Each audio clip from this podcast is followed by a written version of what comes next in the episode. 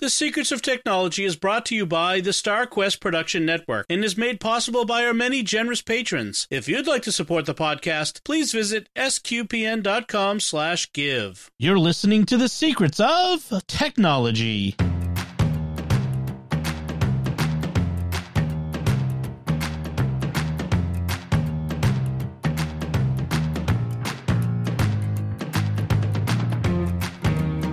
Hi, I'm Dom Bettinelli, and you're listening to The Secrets of Technology, where we discuss the technology news that's important to you from a uniquely Catholic point of view. And joining me today on the panel are Pat Scott. Hey, Pat. Good. Hello there. and Father Andrew Kinstetter. hey, Hello there. good, hello good there. evening. Hello. I, I, thought maybe it was like the, an old British saying, "Good hello there, gentlemen." gentlemen. so uh, we are back in it. We are loopy, and uh, no, we're having a great time. Uh, before we get started, I want to tell you about another show on the StarQuest Network you are sure to enjoy called Speaking of British things, The Secrets of Doctor Who. Uh, and you want to check that out wherever fine podcasts are found or at sqpn.com slash Doctor Who. And get in now because there's a whole new season with a whole new doctor coming up this spring. Uh, so get caught up on what we've been doing. We've got some great stuff we're talking about in the meantime. So uh, check it out, The Secrets of Doctor Who. So uh, let's talk. Last week we talked about. Uh, I talked with uh, Father Joseph and Victor about our favorite tech of 2023. But this week we're going to talk about what to look forward to in 2024 and and beyond. Some of this tech we're going to talk about is admittedly not going to be mature in this in 2024. But so we're going to be talking about mainly stuff that we saw uh, come out of the CES show, the Consumer Electronics Show that happens every January in uh, in Las Vegas. So uh, there's there were some definite big topics that there seems like every year there's there's a couple of things that everybody seems to be putting stuff out for. So no no you know surprise, AI is big. So there's all kinds of AI based products or products claiming to have AI, but that way too. Um, there's uh, some always interesting stuff having to do with computers and new new form factors and that sort of stuff. Uh, TVs, there's always a new thing, um, and so there's some very interesting stuff with TVs this year. Uh, and we're also going to talk about some health tech and even some food and cooking tech that I I saw that that was really cool. Uh, so let's there's a lot to talk about. So let's jump right in. Uh, and so let's talk about some of the AI stuff. The first thing that really caught my eye was Amazon is going to be taking Alexa to the next level. Uh, they previewed a, an AI powered Alexa that that allows for more conversational uh, chat um, they claim that it's going to be more useful. That remains to be seen. mm-hmm. that is not a high bar at this point with Alexa. I hate to say it, um, but it, you'll be able to have a back and forth conversation. You're not going to have to like say its name over and over again, that sort of thing. What? What? It, did you? Did you? Any of you get a chance? To, either of you get a chance to look at the the video demonstrating the new Alexa chat? I did. Uh, I didn't have. Yeah, oh, go ahead. Yeah, yeah. What did you think, Father? I, the, I mean, I, I thought it was it, it's impressive. I I don't really. I'm, I guess I'm struggling to to to imagine myself using those feature, features though. I yeah. perhaps someone who's you know lonely or something, but it still doesn't really you know um fill that need for human connection. But right, you know, the video was showing cool things like you know, tell me a story about Jello or something, and then the AI just you know creates this this story for him. It's cool, but I don't know if it's useful. I don't often have a need for it, you know, AIs to tell me stories about things. You know, it's just you're right. Right. It, it, and part part of it for me is we've I've had an an Alexa, you know, an Echo in my house for oh, gosh seven eight years now, uh, maybe longer even, and uh, I've gotten used to the way I interact with it. I don't know that like oh, what do I need? I needed to play music. I needed to uh, set alarms and timers. Now, if it does those things better, that's what I really need because right now setting timers can be hit or miss. Getting it to respond, mm-hmm. having it uh, wake up and start talking to me or start playing music when I didn't add like random songs. Like, why are you playing this awful heavy metal song like right now? I don't want to hear this. What did you hear? That sort of stuff. Uh, but I, yeah, like it, it's funny because the, everything they demonstrated just seemed like I, I, I have no use for that, or I have other ways of getting that that just seem more intuitive to me. Now, again, it may be because I'm Gen X and you're a millennial, maybe a, a Gen Y or Gen Z that'll become more natural to them. But um, I, I do want it to get better, but it didn't seem like they packaged it well. Pat, what did you think from uh, looking at any of the materials? Did you did you get a chance to look at any of the materials? Uh, not on the Alexa stuff. I didn't get a chance to. I okay. did look at the the Ballie and uh, the LG robot, but I okay. didn't happen to go to go to the Alexa. Let's talk about those then, because like there, the ball. So Samsung Ballie and the LG Smart Dog, what they called it, the the it. So it's a zero labor home hub, and uh, that's the weirder looking one. It it it rides on it rides upright on two wheels, and it's got eyes that are expressive. Um, and then the Ballie is really kind of like a BB-8 sort of thing. It, it's just it's mm-hmm. just a ball that rolls around, uh, and it's got a projector on the front. And they they both I think have similar concepts, which is they're they're like an Alexa but mobile and they can follow you around they can project things they can um, uh, keep an eye on the home when you're not there, greet you at the door. I don't want I don't want it to greet me at the door. I'm sorry. Unless, unless right. it's unless it's like the Jetsons and it's got a martini, you know what I mean? Like the the maid on the Jetsons, uh, you know. Uh, but in general, I, I, don't know about how I feel about something following me around. And again, I'm not sure what I would ask it to do. Well, you know, I I feel like I'd be more likely to trip over the darn thing than anything. Stop being underfoot, you know. Uh, what do you what do you think? like a though? puppy. yeah, like a puppy. I thought it was of, of the three, I liked the Ballie the best. Uh, and the idea that it could project things onto the ceiling or onto a wall and give you some, you know, a screen that you could look at that way and or see something that you were looking for. That was kind of cool. I I don't think I have anything need to have it monitor a pet for me, like it was mm-hmm. having it uh, monitor the dog, and when the dog was getting into trouble, giving it treats. That that that's not something I would use it for. Right. But uh, I thought it was cuter than the others. But I again, I don't have a huge need for something to to do that with possibly the displaying something on the screen like a map or or a, a, a weather chart or something like that might be helpful yeah I mean, I suppose like if there's an elderly person who lives at home alone and having something nearby that they can have it do things for them, like you know, to maybe like a mobile, um, what's the thing? You know, the the you know I've fallen and I can't get up sort of thing, you know, or right.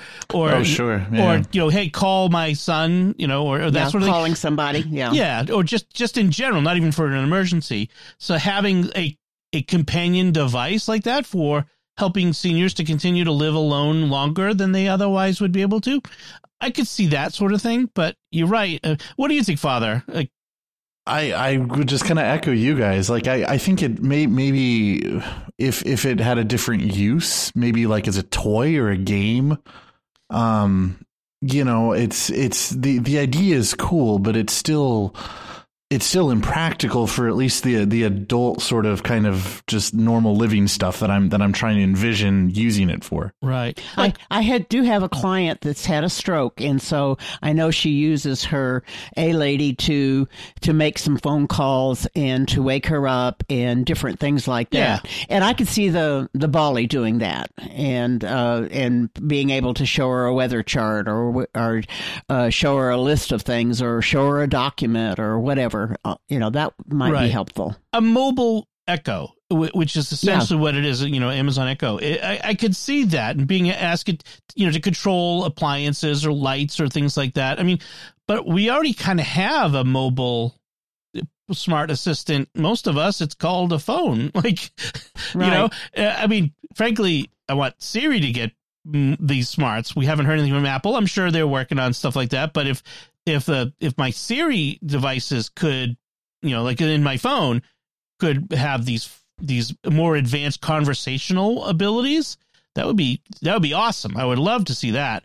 Um, but I guess this is, yeah, I I think it's sort of an, a fad. It's it's there, there are two types of consumer tech. There's the guys in a in a in a conference room, come or you know, guys and gals in a conference room thinking, what do people want? That, and I think that falls into that category as opposed to the sort of thing that people organically kind of want and that would like more naturally fit into their lives. Um, this is, I think, I I could see a future where such things exist, but I think we're not quite there yet with like in our generations. Like we we come from basically three generations right? We're you know boomer gen x and millennial. Maybe the generations that follow will will be more likely to be interested in these things. So um uh, it, it's it's but that's one of the trends. Uh the next thing I want to mention is a computing trend. It's dual screen laptops and because everybody needs more screen real estate. That's like the big thing. We all want more space on our screens. And asus has uh, what was considered uh, by engadget as a uh, show best of show device the zenbook duo and this one looks fascinating to me um, it you get a, a picture uh, we'll have links but if you want to picture it right now it's it's like a stack so you have the keyboard flat on the desk and then there's almost like a iPad ta- uh, tilted away from it, like an iPad looking thing. And then on the top of that is stacked another 14 inch monitor. So you have two 14 inch monitors stacked. And the keyboard, really cool, actually detaches so you can pull it away. Um, it has things, it has a kickstand, which is really nice. Uh, it, it is touchscreen, so you can have a virtual keyboard on it. And then the, the keyboard just kind of drops flat on the bottom screen and then you can use it like a regular old laptop, uh, and it's only fifteen hundred bucks, which was yeah. pretty reasonable for this sort of uh, sort of device. Uh, what do y'all think of uh, this one? Uh, do do you want a double screen laptop? Is that a thing that you would would want? Well, I don't particularly, and I and I go back to okay, it stacks where it joins. That may be easy to break, and I I don't like that. You know, things that aren't one piece because they they they tend to break. Yeah. The hinges and, and, and that type of thing. Hinges loosen up or yeah, when it's when it's up in the air like that, it makes me nervous. Yeah. I can see that. I've what seen you... some stands that work really nice to put a laptop on and uh-huh. and have a you know the the screen be up and and the, be stacked and an, and a second monitor maybe beside it. Right. But I, I, for me, no, I don't. I don't need two screens. What about you? Father? I think for for for me the the whole the the whole notion of a laptop is that it's portable and it's um I don't for the screen space I use desktop PCs for mm-hmm. or actually what I'm doing now is I have my my laptop hooked up to an external monitor on my desk. Right. Uh I again I just I just don't see me using dual screens in a laptop format. Um, I think it. I think it. There, there's potential there, and maybe someone else would use it in ways that I that I haven't. Um, but like you know, just trying to imagine like pulling that out on an airplane or something. you couldn't. Uh, yeah, it would yeah, not. It, it, would not fit. you pull it. You, you you'd use it in the normal laptop mode, which is you're which is you're able to do. Yeah that's and that's the, it's like they the way like they they were describing it in the video on Engadget was you know you put your secondary screens like your palettes and things down here or your Slack your email or you know don't open those because you're on a laptop. You know I mean, like, or I, put them on your phone. yeah, right. I mean, I I'm sitting at a desk with with two very large monitors. I, I really I love screen real estate. I could never get enough. Uh, when I'm I'm going to be going away this weekend, I'm taking a second screen with me to, with my laptop to have you know that it'll stay on my desk. It's one of those portable monitor things. But I don't know that I'd want it integrated into the computer itself. I I don't know. Um, uh, yeah, it, it, I don't think this is ever going to be mainstream, but I can see like whether it's folding uh, phones or dual monitor laptops. I think the manufacturers really think we want all we want more screen space and we say we do i do i say i want more screen space but i'm not sure how i feel about this particular way of doing it. I love the idea that they're that they're trying something new, and I love that it's fifteen hundred bucks, which Mhm. is quite reasonable. Um, but uh, it's it's interesting. Isn't it interesting that for the longest time we were go smaller with screens, go smaller, go smaller, go smaller, and now Yes. it's the reverse. Whoa, whoa, whoa! Too small, too small. Back up. yes, I agree. I agree. Uh, all right. So speaking of screens, this is actually the one I think feels the most futuristic. These uh, next two, uh, both Samsung and LG, uh, were showing transparent uh, OLED and micro uh, LED TVs. Uh, so and uh, now the Samsung one is still a concept. Uh, they, they, they have, there's no price on either of them, so don't even ask. If you have to ask, it's probably too much, you know, that sort of thing. We're probably half a decade to a decade away from these being the sort of thing we could get in our our you know regular folk could buy in their homes. But it's the it's where we're going with things. So these are transparent uh, TVs, and wh- what it is is it looks like a sheet of glass that you hang on a wall or whatever, and you and it projects the the what you're seeing on it. Now it doesn't look like those really bad holograms. It looks really good. Uh, they were talking about it's it's almost uncanny when there are people on it. It's like they're standing in the room with you because it's transparent. You know, uh, the in fact the LG one has a uh, an optional uh, contrast screen that you can raise up behind it so that you can get you know, depending on what's behind the where you mount your transparent TV. But this really feels like wow, this is this is Star Trek. This is Star. You know, you see these sorts of things in science fiction, and it feels like we're really getting there with this. What What do you think? I mean, do, do you think w- the world is looking for a transparent TV? What do you think? Mm, I would wonder if it would take away from the immersive experience when you're watching a movie or something like that. Then I would wouldn't want that. And uh, maybe I'm just weird, but like even the Quest has gone to where they have a pass through mode where you can, Yep. uh, you've got your see your room around you. I don't want to see my room around me. I'm sorry, you know I've got stuffed animals and and beds that are unmade or or. You know, I want to be immersed in something. I don't Yes. want to have it transparent. VR, take me away. Yes, please. I think the use for this is not your average home theater. Mm. And I, you know, I, I, it looks like something, yeah, Iron Man would be displaying something on, right? Yep. It's, it looks sci-fi. It looks amazing. Or I think- Minority Report, you know, that type right. of thing. Yeah. Right. I, I think, I mean, and as much as I'd love one, I, yeah, I, I think it, it wouldn't do as well as just a, a normal TV screen for me. But I think like if it was used like, you know, go to the, you know, I don't know, some, I don't know, Nintendo headquarters and they, they had Mhm. some sort of like display going on with it. So- That would be really cool. corporate things, installations. I could imagine like actually replacing a window, you know, a floor to ceiling window with this sort of thing, like in a corporate conference room or or maybe like in a viewing like say you were in a in a interpretive historical place and you were looking out over a vista or landscape and it could project Mm, on to yeah. that and you could see you know what characters, was here. yeah, historical characters Yep. or something like that Yep. moving around. Yeah. Yeah. I could see that where being able to see through and having what's being projected overlaid on the environment behind it would be useful. I could see that. Yeah. Yep. Yeah. Yep. So, but it's amazing to see that this, like, they could make such a thing where it could be transparent, but also be a monitor, a screen, and project things at very high resolution. Like the LG is 4K. I think the, uh, the the Samsung one's even higher resolution. So fascinating.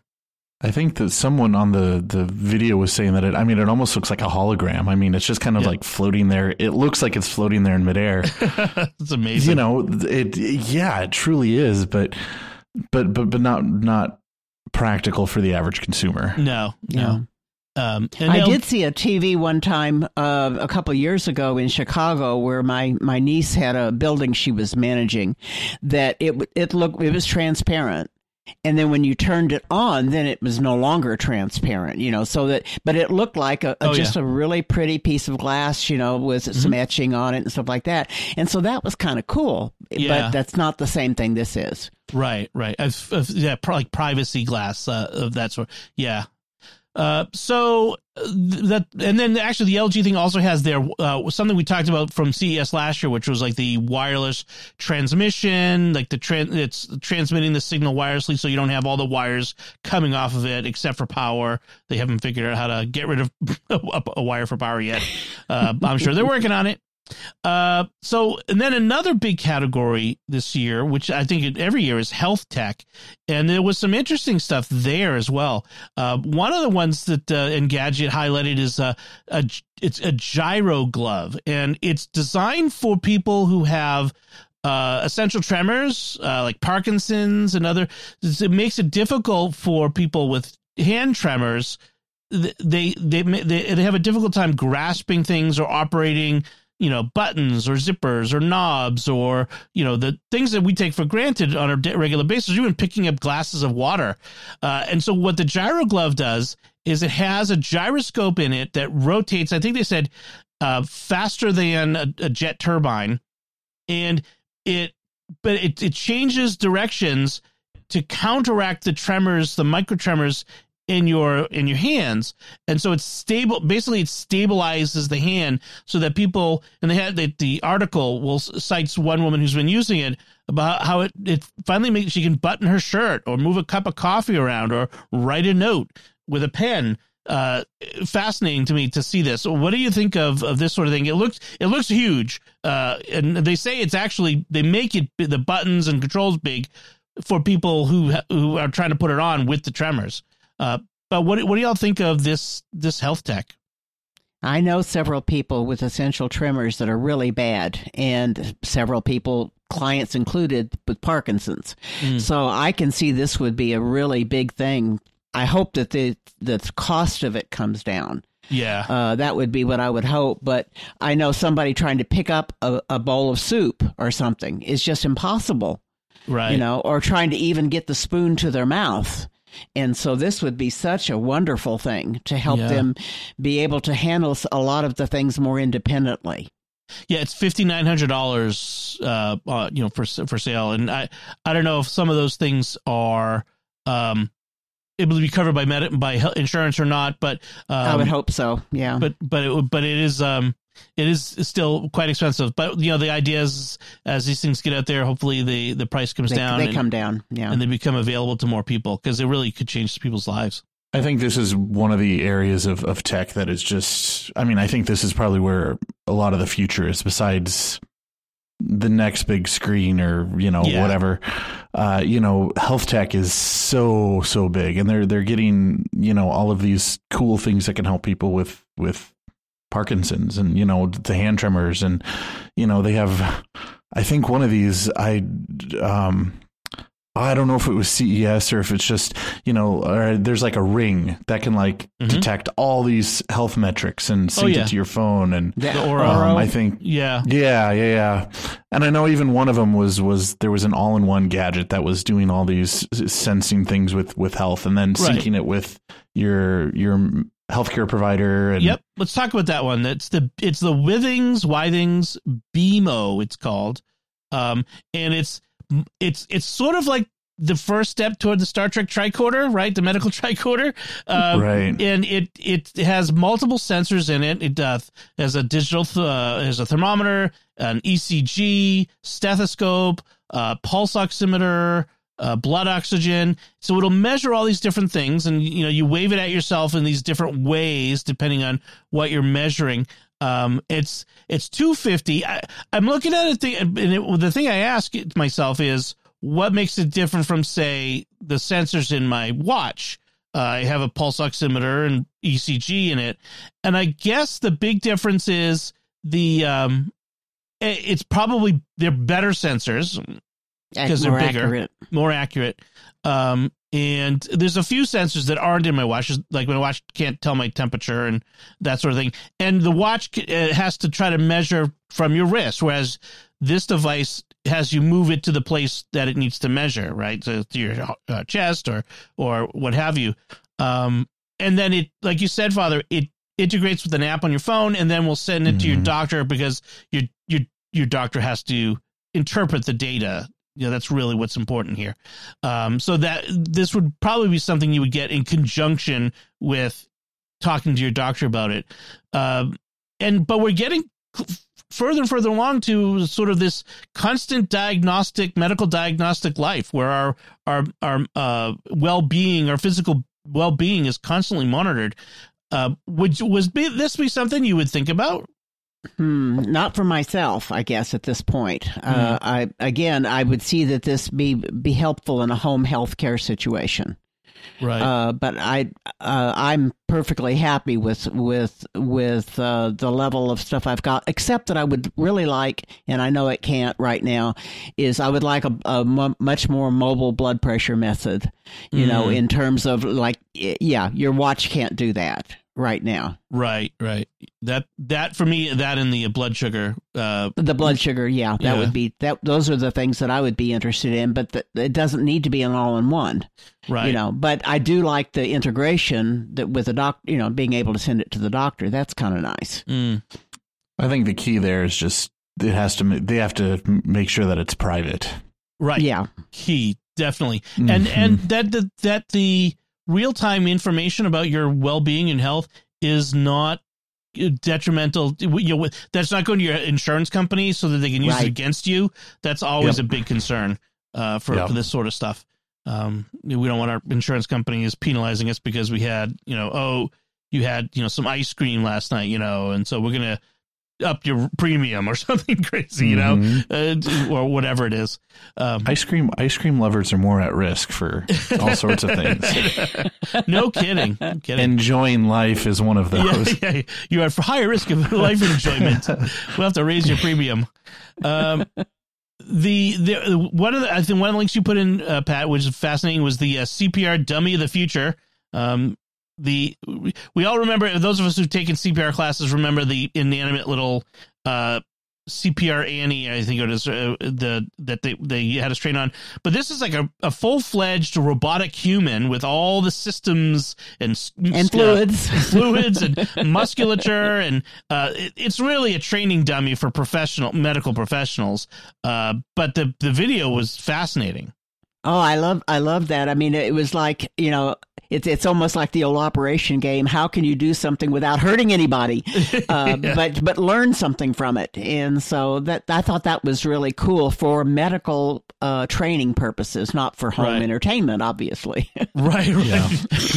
Please don't operate even on dummies for home entertainment No. because that's just creepy. Um yeah like they I like mean- they, go ahead.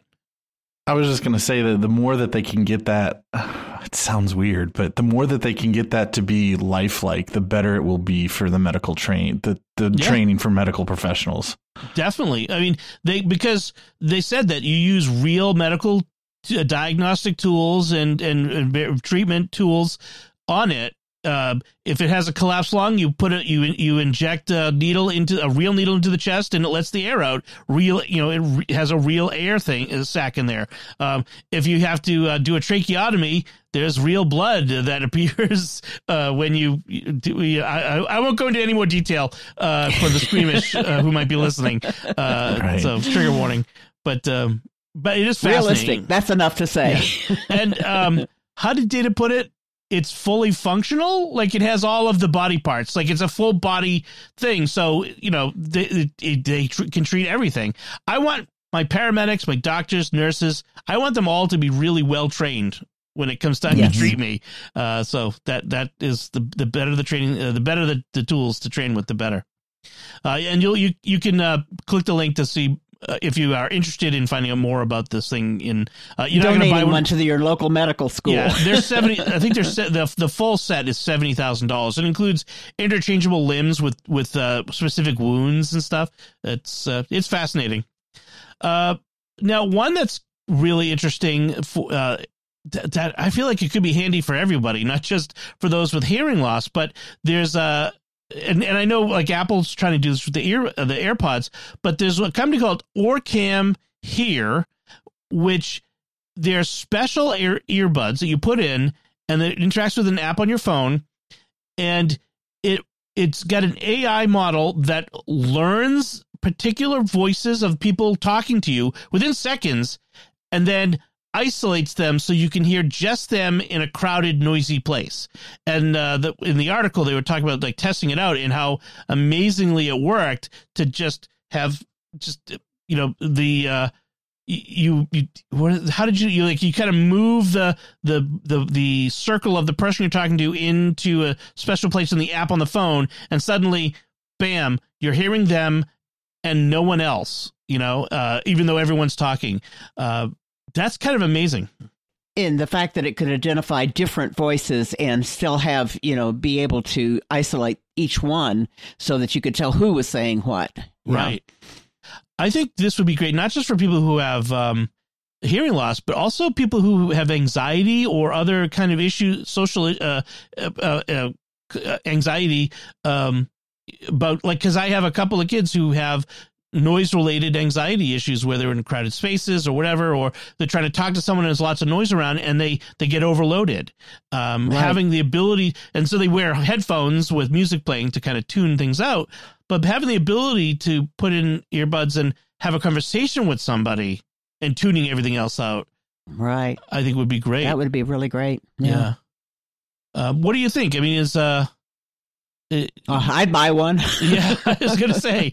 Uh, I mean, you know, you you know someone who has uh, hearing loss, Pat. I mean, it's uh, oh yes, in, in, in trouble. I've hearing. got several people. Yeah. Yeah. Um, so uh, yeah, and it's it, they're going to make it available on iOS and Android shipping later this year. They said so. We'll we'll see um, how how much that is and and that sort of thing. But uh, yeah, fascinating. I, I, like that one.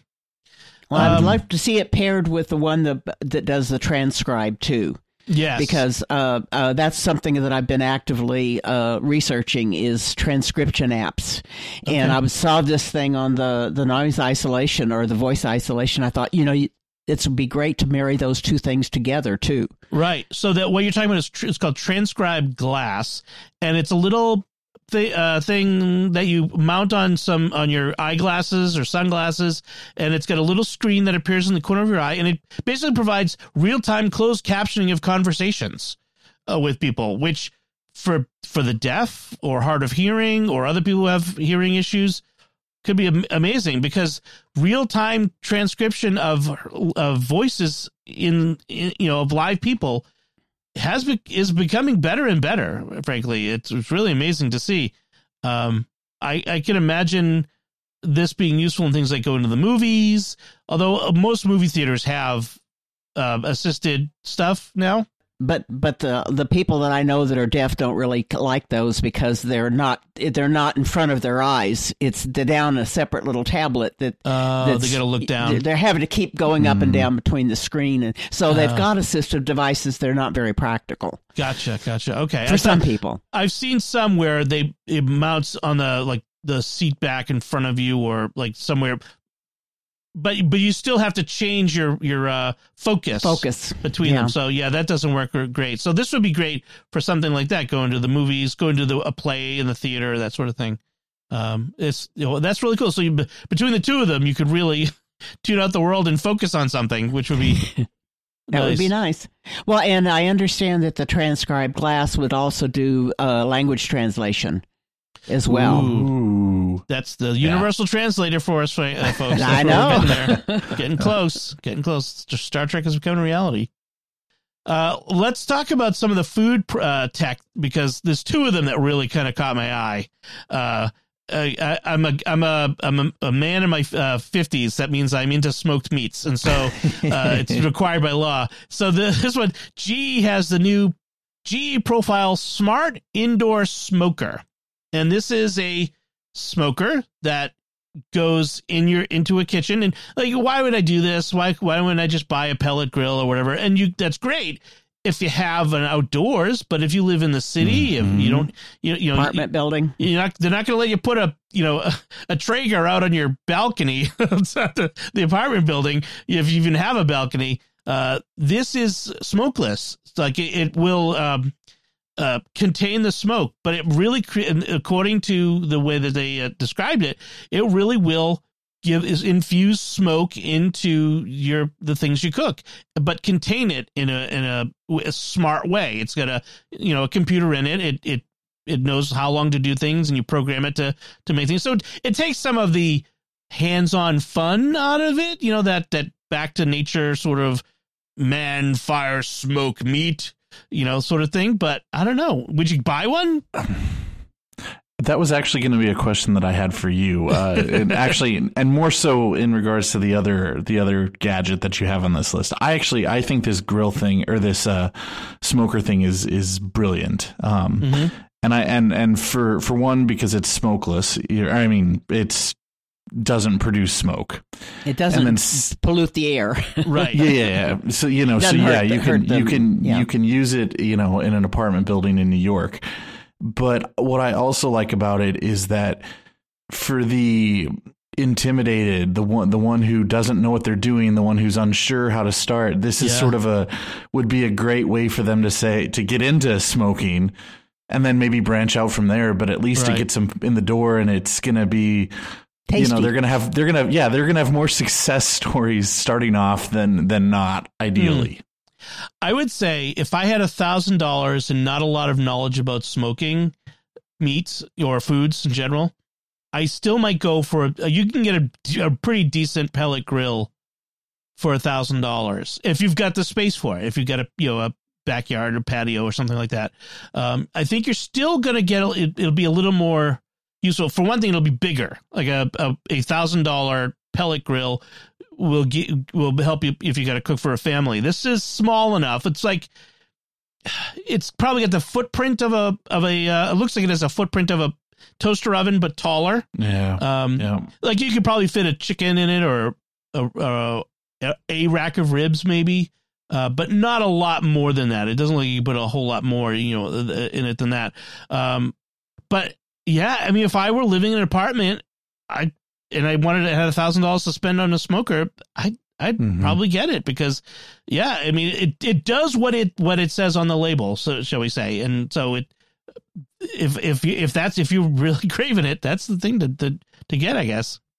I think that the downfall, and that's what I was getting at with my earlier comment about, you know, your, and even your comment about, you know, it kind of gets you away from the the yeah. rustic nature of doing it yourself is you you then aren't able to to do all of those little things yourself monitor every little aspect and yeah. and you know my dad has he turned a pull behind trailer into a smokehouse nice. so he controls everything oh, you know man. the temperature and the smoke and you know and for for someone like him he would look at this and just just scoff at it because you know he he wants to have control of everything but he's also in a different uh, situation than yeah. than someone who would be in the market for this. Right right. Yeah i uh, i gotta meet your dad someday. Uh, it sounds like my kind of guy. Uh, yeah and well and then the, the other one you alluded to was the it's the the Perfecta grill. Now this is an outdoor grill that can they they say can grill a ribeye steak in 90 seconds. Um, and it's I, I, the tech in this is fascinating to me because it basically, if you think about it, most grills right now are pretty dumb tech. It's you've got fire, meat, and a surface, and you can control. If it's a gas grill, you can turn the, the heat up and down a little bit, but there's not a lot of fine tune control. But you really everything is really about you. I got to deal with this radiant heat here with this this sear grill it's called it they have uh, infrared burners uh, they're, they're gas powered because that they, they get to r- up to 3500 degrees uh no no 1600 degrees 3500 degrees you'd be melting the steel uh 1600 degrees fahrenheit. And but uh it's they're vertical and they move in and out away from the meat or the whatever you're cooking uh, in real time as sensors detect what's going on with the food. And it's got an AI and all that sort of stuff. And that's how they can cook the food, like a steak, to perfection to 90 to, in 90 seconds. I, I think it's fascinating. I don't know that I want that.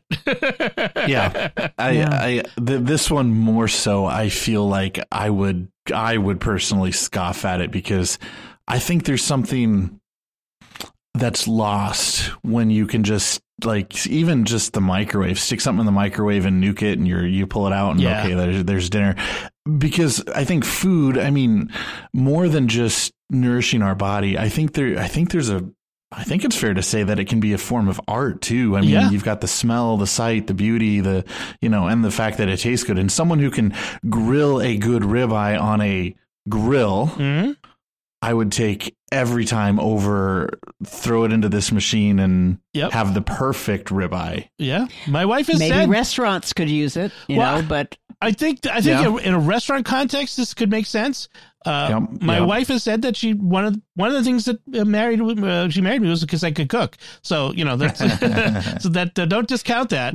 Um, but you're right. Like I, I, there is an art to it. I mean, the oven is kind of a dumb box if you think about it. An oven is just it's just heat and and uh, and uh, you know with elements. And it, it goes up and down. It it's not exactly. You said it's at 350, and it and it will range between 340 and 360 as it turns the elements on and off of the of the burners on and off and that sort of thing. And it's really kind of a dumb box. Whereas this is really smart. It's got sensors. It knows what's in it. There, there are more and more of these, and I think it's going to come to our regular GE and uh, you know uh, whatever JennAir um, ovens that we have in our homes.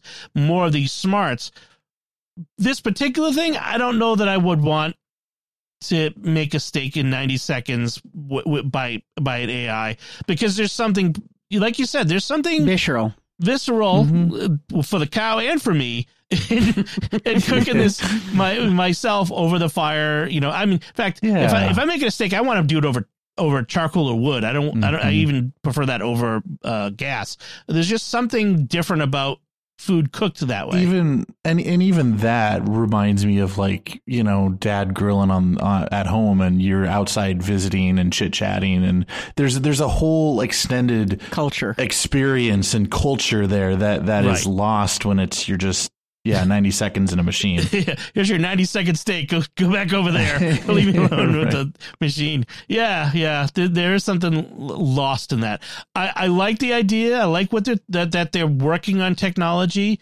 I and Pat, you're right. This this in a in a restaurant, a 90 second Or, or perfectly cooked nursing steak. home. Right. Oh, Or- You know, yeah. I, something like that where you've got a, a group home or something like that. it's in an institutional environment where you've got to you got to cook a lot of food for a lot of people very quickly. Uh, catering a wedding, ninety second steaks, boom, boom, boom, like that. Yeah. Sure. Yeah. Um, th- those would be better steaks than the way they do it now, which is partially pre-cook them and then heat them up right before they send it out. So I I, I agree with that. Now, uh, we did have a whole list of things that were like weird things that were seen at CES, but I'm going to leave that for now. I'll put the link in the show notes so you can go look at those at your leisure because I, I do want to make sure we get to some of our other headlines. Uh, but before we do, there was one thing that was not at CES that I want to bring up because you are my VR people here, uh, and so this is clearly a topic that I want to address with you. Is uh, Apple announced that the Vision Pro is going to go on sale, pre-sale this very week as the show releases on Friday, and then be available on February second. For it'll be thirty five hundred dollars for the basic uh, device. Uh, if you need prescription lenses, I think it's like a hundred bucks, like no more than a hundred bucks. It's pretty inexpensive when you consider Apple, and they're throwing in a polishing cloth, which you know that's like fifty bucks right there. So, um, Act now before they're all gone. uh, but Apple usually will drop something during you know at the beginning of CES to steal everyone's thunder without showing up in Las Vegas. Uh, but what do you what do y'all think of uh, the Vision Pro going on sale? Is this something? Uh, I'm, I'm gonna I'm gonna go on a limb and say this isn't something either of you would buy now. If you know when they come out with the one that is uh, half the price and twice the function, does it become more attractive to you? What do you think? It'd have to be. It it would. It'll have to com- for me. It'll have to compete with the price of the of the Meta Quests. So I mean, if it it, it Yeah. can't, I you know, and and and because those, um, Pat uh, graciously gave me her MetaQuest two, which still does way more than I could ever imagine. Mm-hmm. and uh, you know the the price of that is still um well it's it's darn right cheap compared to Oh, yeah. to the Apple Vision Pro and MetaQuest So- three is what now these nowadays like eight or nine hundred. 600 Seven ninety nine, So okay, Okay. six ninety nine, seven ninety nine. I don't remember. so the, the Quest yeah, It 2 depends is, upon is how much cheaper memory than you get. yeah Yeah. yeah, but but but still like so it's going to have to do everything that the Quest does including all my games that I've already bought for the Quest Right. And yeah, it's gonna have to be the library's got to be there. Yeah. Yep, and it's got to be that that cheap. Otherwise, I mean, if I'm just going to use the the Vision Pro to look at my photos that are synced because it's Apple, which is great, or my movies, no, I've got screens for that. it's got to do more than the MetaQuest does. Let me put it that way. Mhm. Uh, I think for me, uh, like the the MetaQuest is. I mean, give uh, Facebook credit. They they've really improved it. It's really. I mean, in fact, even just I just started using the MetaQuest two again, and even from the last time I've used it, it's improved. Um, Yeah. just in the The, the software. graphics have been well, and the graphics have have, Yeah. have been added to, and the yeah. Yep. So uh, for six fifty for the top end MetaQuest three, you know that's a pretty darn compelling you know com- competition. So the Vision Pro has to, and don't get me wrong, what the Apple showed to the Vision Pro, like using it for putting, you know, when I talk about the screen real estate, it, it- virtually uh, infinite screen real estate, that sort of thing. But I think right now, no one, it's like the Apple Watch, no one really knows what it's going to be good for. I think that's that's the that's the problem. It's right right now. There's not a new. There's not that. Oh, the, the Apple Vision Pro does this better than everybody else. Yeah. And like if you're just talking about screen real estate, now that's that's great, but you're still only looking really at one window at a time and I can have a two a two monitor setup of my computer and even that I I can't look at every monitor all at the same time and work, you know, Right. On everything all at once. I mean, it's it's it's good in theory, but it's uh, yeah, it's it's the Vision Pro. Yeah, isn't doing anything better so far that I've seen than than what the Quest can do. Well, now one of the things is is with people who use it for work, who do multiple screens. Yep. Somebody can walk in with a headset to a desk that's empty, put on their headset, and they have five monitors around them Right. that are huge. And they can have an environment where they're sitting on the top of a mountain doing this thing. yeah. I can see that, and my son Steven knows people who do this. Yeah. With uh, Because they other can- devices. Yeah. Do, Right, just with a MetaQuest or Yeah. with the you know the Rift. Do they not? But uh, do they not get get tired of the the Quest on their head? I mean, I, it's not that heavy, but it would it would if I was using it for work, I think it would start to bug me. Well, I've you know with with diff, uh, like the different headsets can balance that so you don't really feel the weight that much. Mm. You know, with uh, the Bobo with the battery in the back, it it counterweights so it almost feels like it's floating, and I don't notice it. What I still have a problem is if I've been in it too long, I start getting a little bit of a headache and a little bit of an upset stomach, no matter what I'm doing. And it's just that I think that's just too much screen around me all the time. But uh, as I say, Stephen knows people who go in there eight hours a day and use it, and it's like they can be in any coffee shop or any environment in the world and have multiple screens. And at the end of the day, they just take off the headset. They don't have to worry about where they were. You know that they had all these screens set up. They don't have to. Right. Like you were talking So about it's the a portable office. Yeah, Father, you were talking about the uh, the the the laptop on the plane problem. You know, you, you put one of these on while you're on an airplane and tune tune out the, the plane, and you can have you know a huge screen in front of you.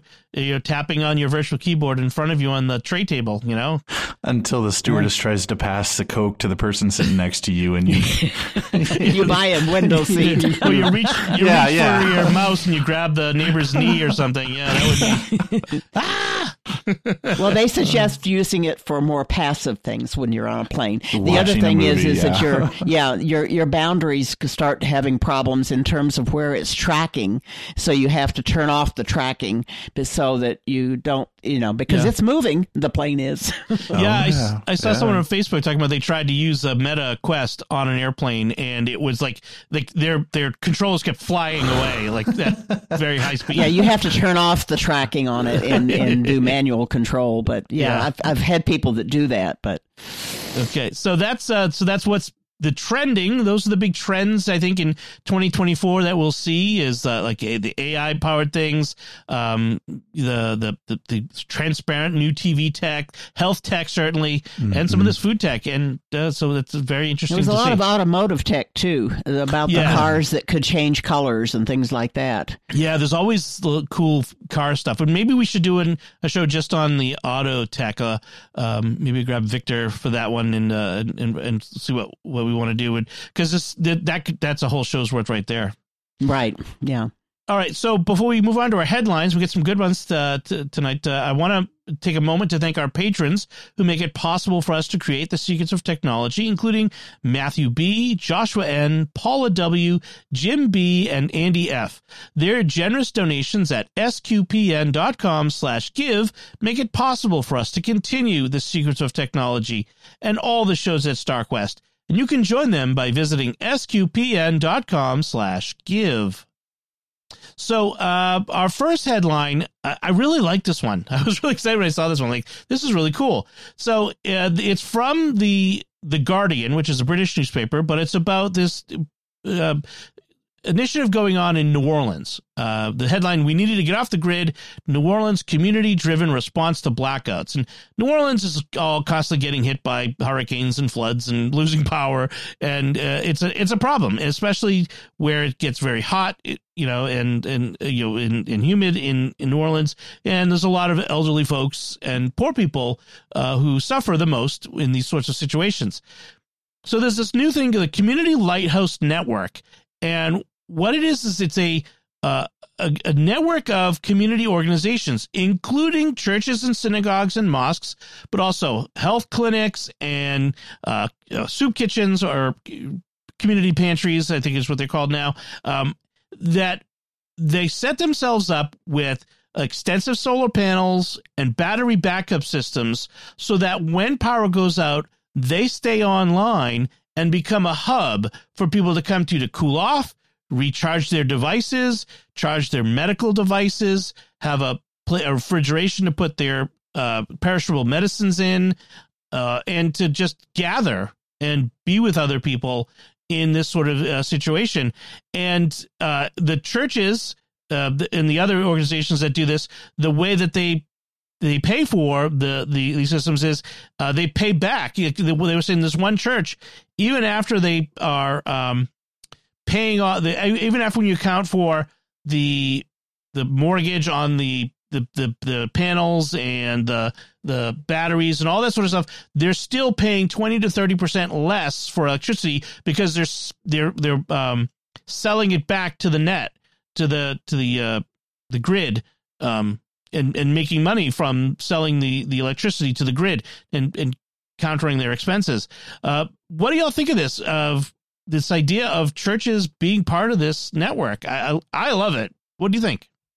I think it's great. I think that I mean when it comes to to ministry, I mean we're not all about I mean we're, we're holistic. Yes. We'll put it that way. You know, the Catholic Church isn't just about the spiritual health of everybody. I mean, we're about physical health as well and mental health, emotional health. I mean, we we we want to help people flourish in their humanity to the fullest extent possible. So to be a part of something like this, to, to help people in these emergency situations, uh, to just find shelter or get out of the heat or, or warm up or even, you know, you yeah. know, I, I think it's great. I also really like that they call them community lighthouses. I just I think that that's a, a, a, a I've always I'm always been a fan of lighthouses, but I mean just that idea that this is a safe harbor.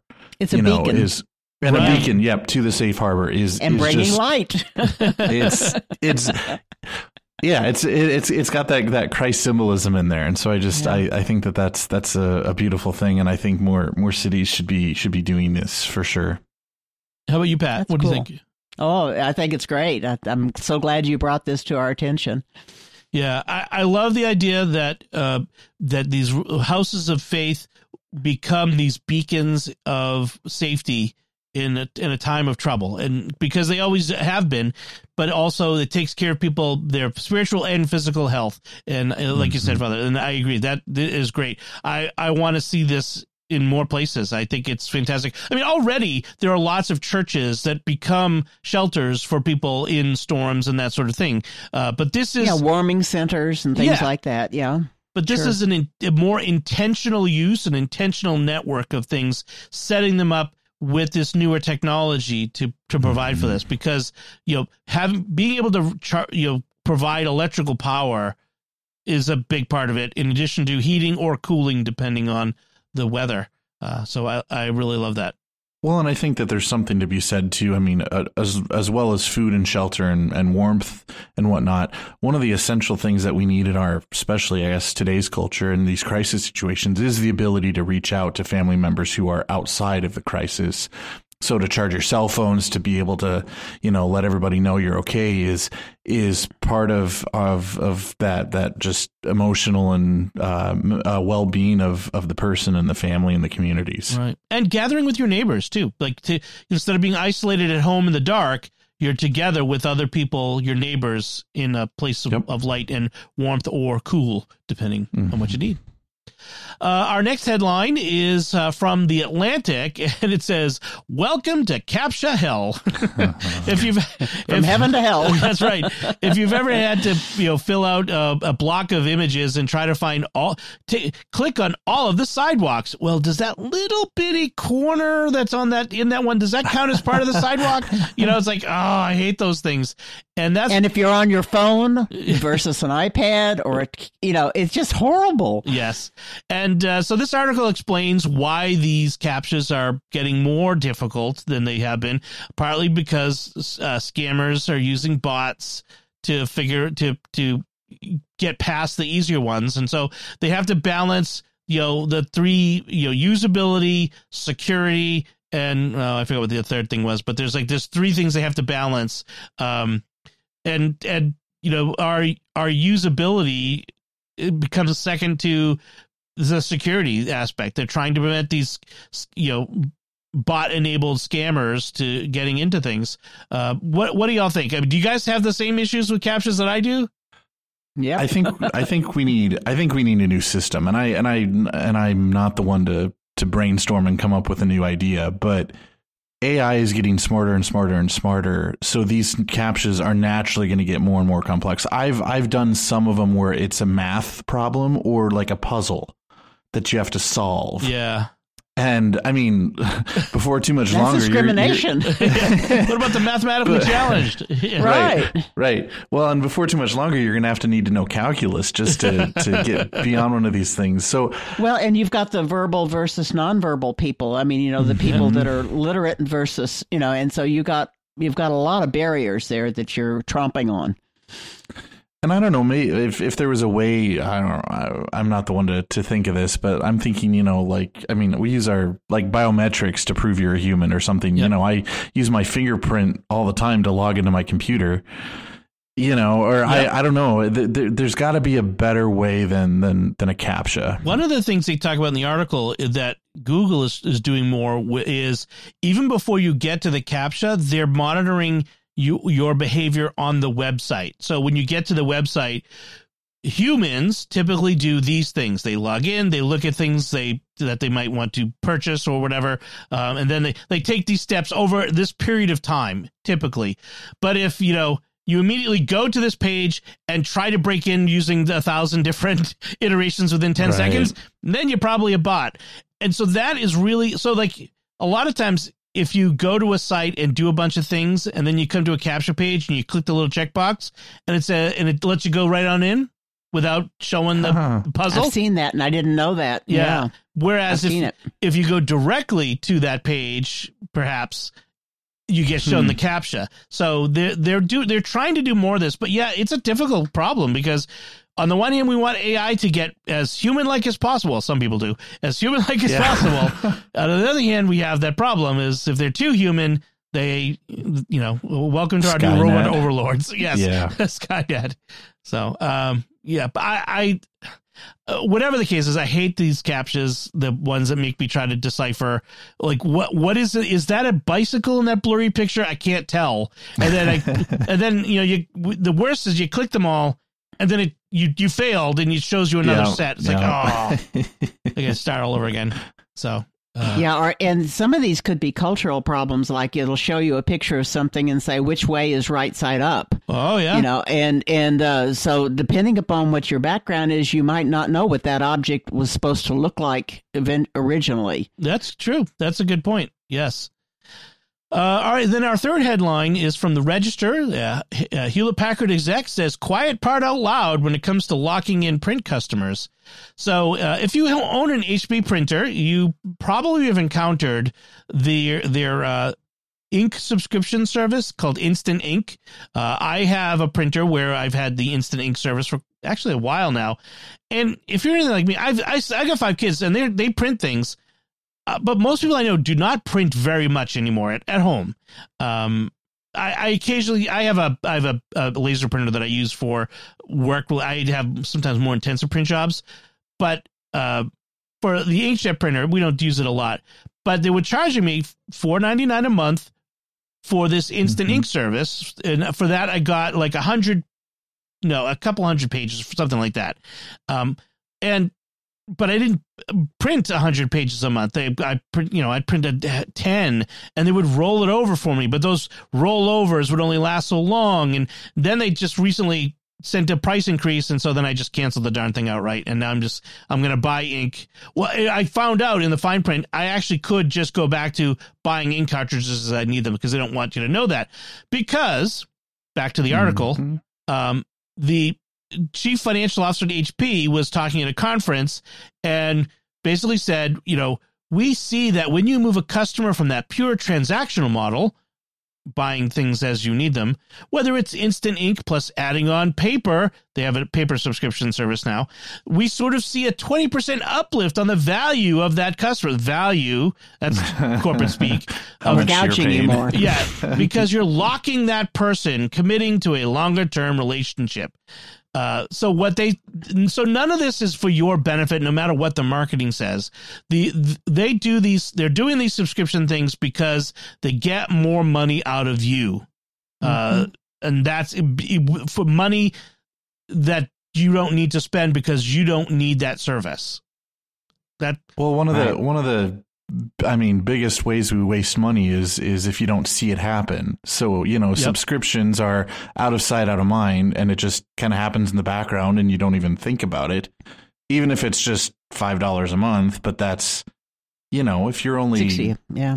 I mean, but yeah, it adds up if you're not if you're not using it to the extent that it's worth, and then yeah, the the company's just raking in all the the benefits of that. Right.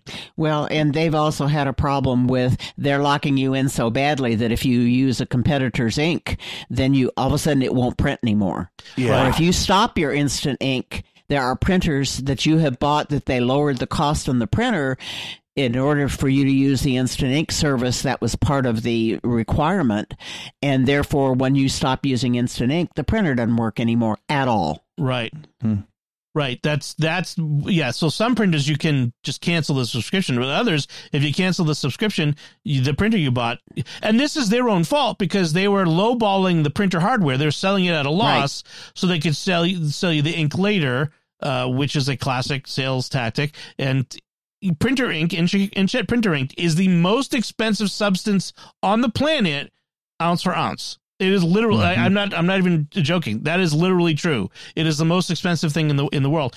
But they did this to us by lowering, by artificially lowering the prices of the pr- printers to get us in the door. You know, to get us hooked on it, basically. Um, so uh, the problem is, is they're all doing it. So, you know, who, who can you turn to? The the best thing is, is if you can stop printing altogether and maybe go with a uh, like laser printers are a little better they're they're they're a little less gougy than well, inkjet printers. I find. Well, the tank printers are equivalent to the uh, lasers in terms of cost per per page too. The the where, the, you have the tank the, the the big bottles of ink that you're just oh, refilling. Right. The tank printers. Yes, yeah. yes. I had one of those for a while too. Um, I I ended up giving that one away uh, just because. Um, again, I didn't use the I I got the the the instant ink subscription printer for free because I I was it was a review model. Um, right. And I ended up giving the other one away. But yeah, the yeah, I just well, and the tank printers, evidently, the lasers use more electricity, use more power than the, the tank printers do too. So that's another there's reason. That. Yep.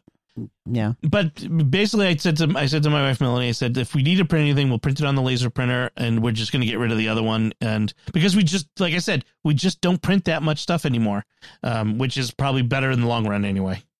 Right. Well, I've been trying to show people that instead of printing, they can put it on a, to a PDF and Exactly. save those things, and then then selectively, if they need to print one, they can. Right. But they've got the PDFs of them all. That's right. That's right. Yeah. All right, those are our headlines, and I think it's time to move on to our picks of the week. And uh, Father Andrew, what is your pick this week?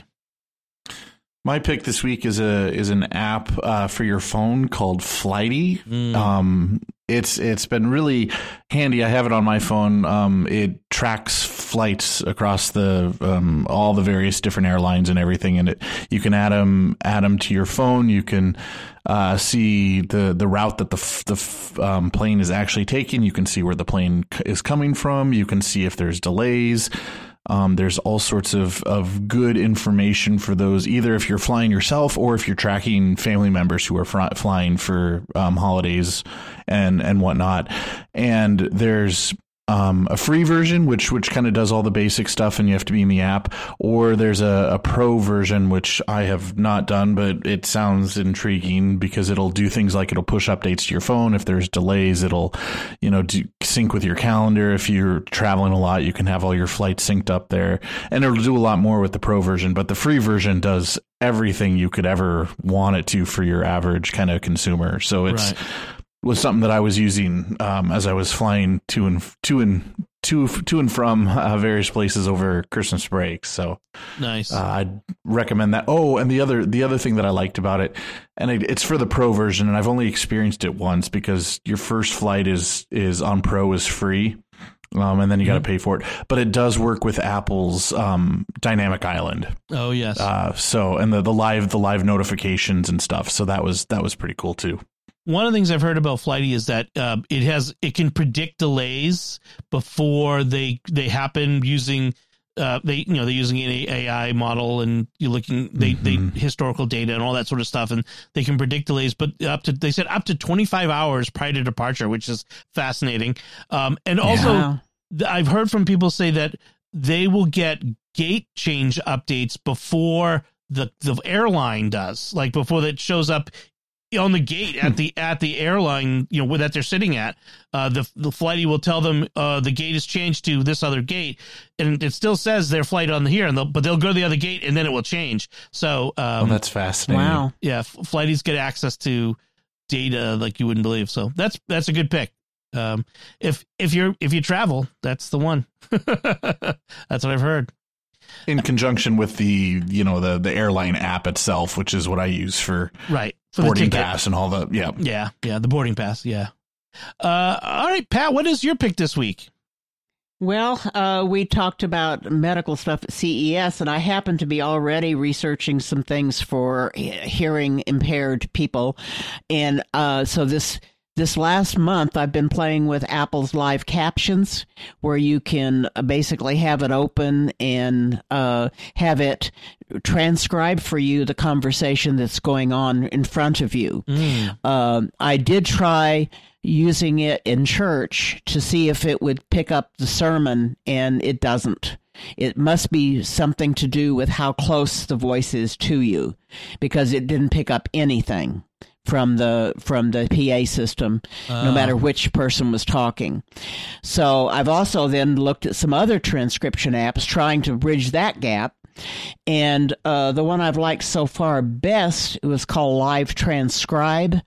And uh, if if you had somebody who was talking pretty distinctly, uh, like we have one deacon that that almost everything he said came through.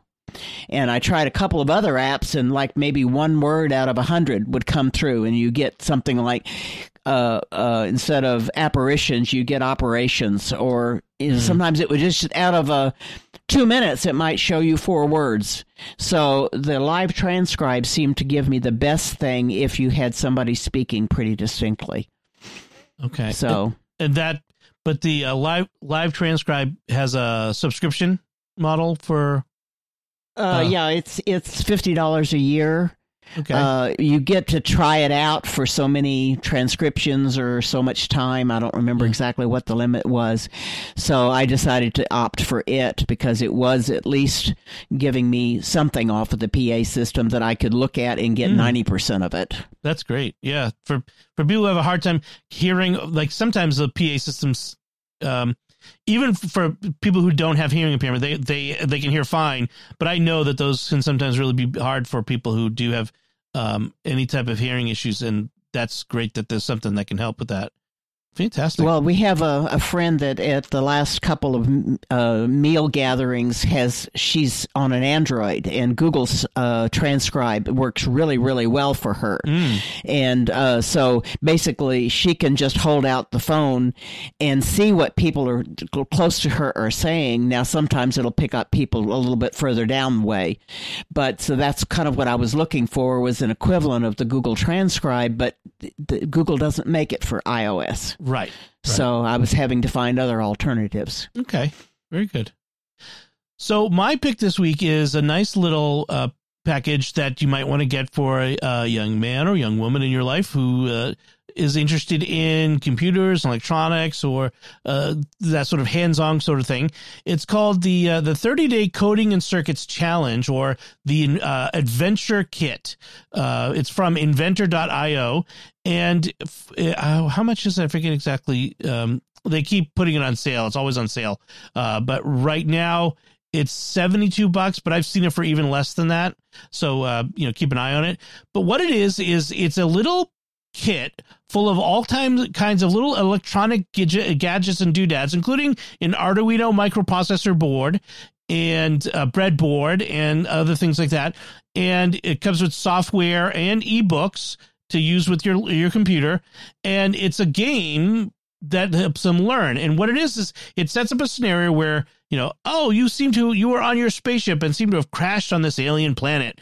You have to repair your ship in order to, you know, save yourself in the next 30 days. And so over the course of 30 days, it gives them uh, lessons, quote unquote, uh, jobs of repairing your various ship systems using the various electronic components that it gave you and the software that comes with it. And, uh, and it it provides this education in electronics, basic electronics, in the context of this fun game. Uh, and this is great for yeah from uh, upper elementary kids who are probably maybe a, a, little gifted, all the way up through high school. You know, so we could work with with them. Um, yeah, so. Uh, definitely check it out if you've got someone in your life who might be interested in this sort of thing. Uh, uh, I got one for my son, and he's still he's off and on with it. He, you know, he he he's he has he has attention issues. So he, thirty days is a long time to plan for. yeah, yeah, but um, he enjoys he enjoys it when he's when he remembers to, to, to get back into it and and to, he loves fiddling with things and building things and like you know having electronic gadget games and that sort of thing. So um, it's something to check out. So I, I recommend it. All right. So those are our picks of the week, and that is our show this time. We'd love to hear from you what you thought of anything we talked about today, and you could, or what you think the hot new trends in tech will be in 2024. And you can do that by commenting on the show at sqpn.com slash technology or the StarQuest Facebook page, facebook.com slash StarQuest Media. Send an email to technology at sqpn.com or visit the StarQuest Discord community at sqpn.com slash discord. You can find links from our discussion and our picks of the week on our show notes uh, at starquest.fm slash TEC241. That's starquest.fm slash tech41. Uh, be sure to write a review in Apple Podcasts or wherever you get your podcast from if they allow reviews or ratings, and share the podcast with your friends to help us grow this community. Until next time, Father Andrew Kinstetter, thank you for joining me and sharing the secrets of technology. Absolutely. Pat Scott, thank you as well. It's been fun. And once again, I'm Dom Bettinelli. Thank you for listening to the Secrets of Technology on StarQuest.